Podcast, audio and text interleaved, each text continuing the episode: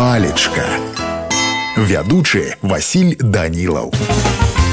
прывітанне ўсім сябры сёння з вами будзем разглядаць слова глей тлумачэнне слова наступнае адклады на дне вадаёмаў у састаў якіх уваходзяць найдрабнейшыя часцінкі мінеральных і арганічных рэчваў альбо гэта слой глебы светлай афарбоўкі які ўтварыўся пад уплывам жыццяздзейнасці бактэрый калі казаць па-рускі то глей это ілій но ну, мяне на сёння ўсё добрага вам настрою і нясумнага дня Палечка.